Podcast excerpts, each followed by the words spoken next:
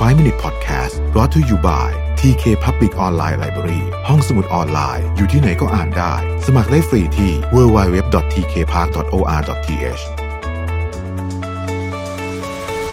เรายังอยู่กับหนังสือ The Happiness of Pursuit นะครับ เมื่อหลายปีก่อนเนี่ยผู้เขียนเขาบอกว่าเขาเริ่มรู้สึก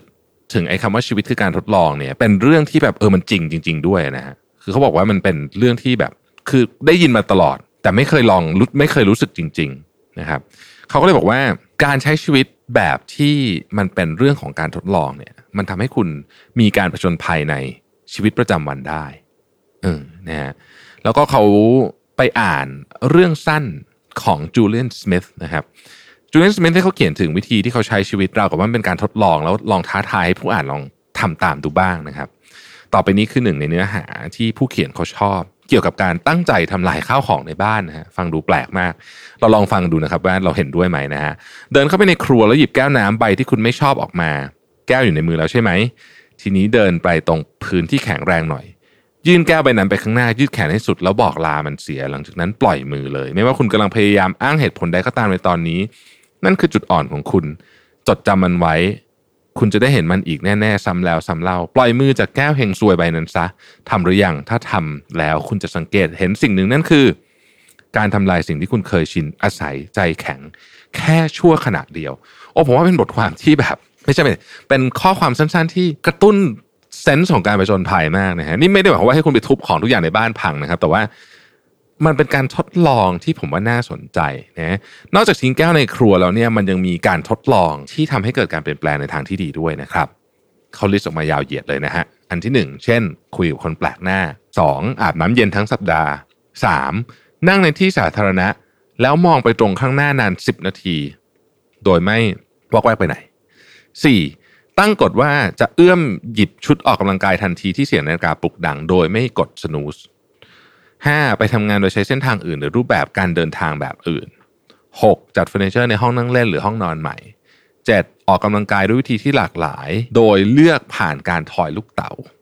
8. เข้าชมรมภาษาต่างประเทศที่เปิดให้บริการฟรีนะครับเขาบอกว่าให้ไปดูในเว็บไซต์ชื่อ meetup.com แล้วค้นหาภาษาที่คุณต้องการก็ได้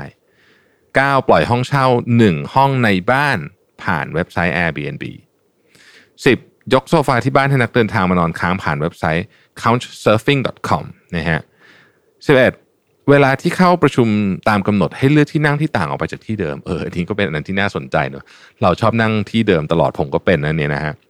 12. ถ้าคุณมีส่วนร่วมในการประชุมตรงตั้งใจพูดให้น้อยลง แต่ถ้าจะให้ดีเงียบเลย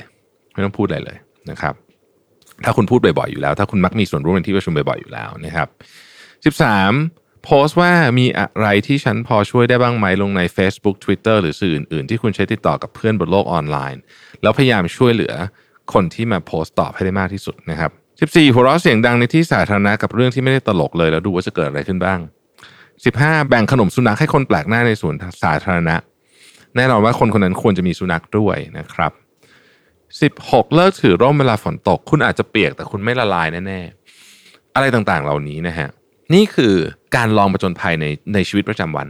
ผมว่ามันมีส่วนสำคัญเหมือนกัน ผมขอกลับไปทวนคำสำคัญเมื่อกี้เนี่ยว่าการทำลายสิ่งที่คุณเคยชินอาศัยการใจแข็งแค่ชั่วนิดเดียวคล้ายๆกับตอนที่โยนปล่อยแก้วเมื่อกี้นะครับ ซึ่งผมว่านี่คือประโยคสำคัญ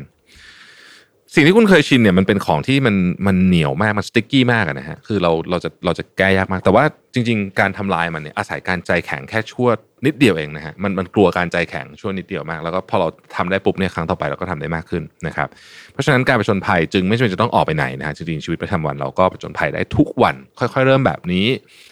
แล้วภารกิจสุดท้าทายข้างหน้าที่มันใหญ่กว่านี้เนี่ยเดี๋ยวมันตามมาเองขอบคุณที่ติดตาม 5 minutes นะครับ สวัสดีครับ 5 Minute Podcast Presented by TK Park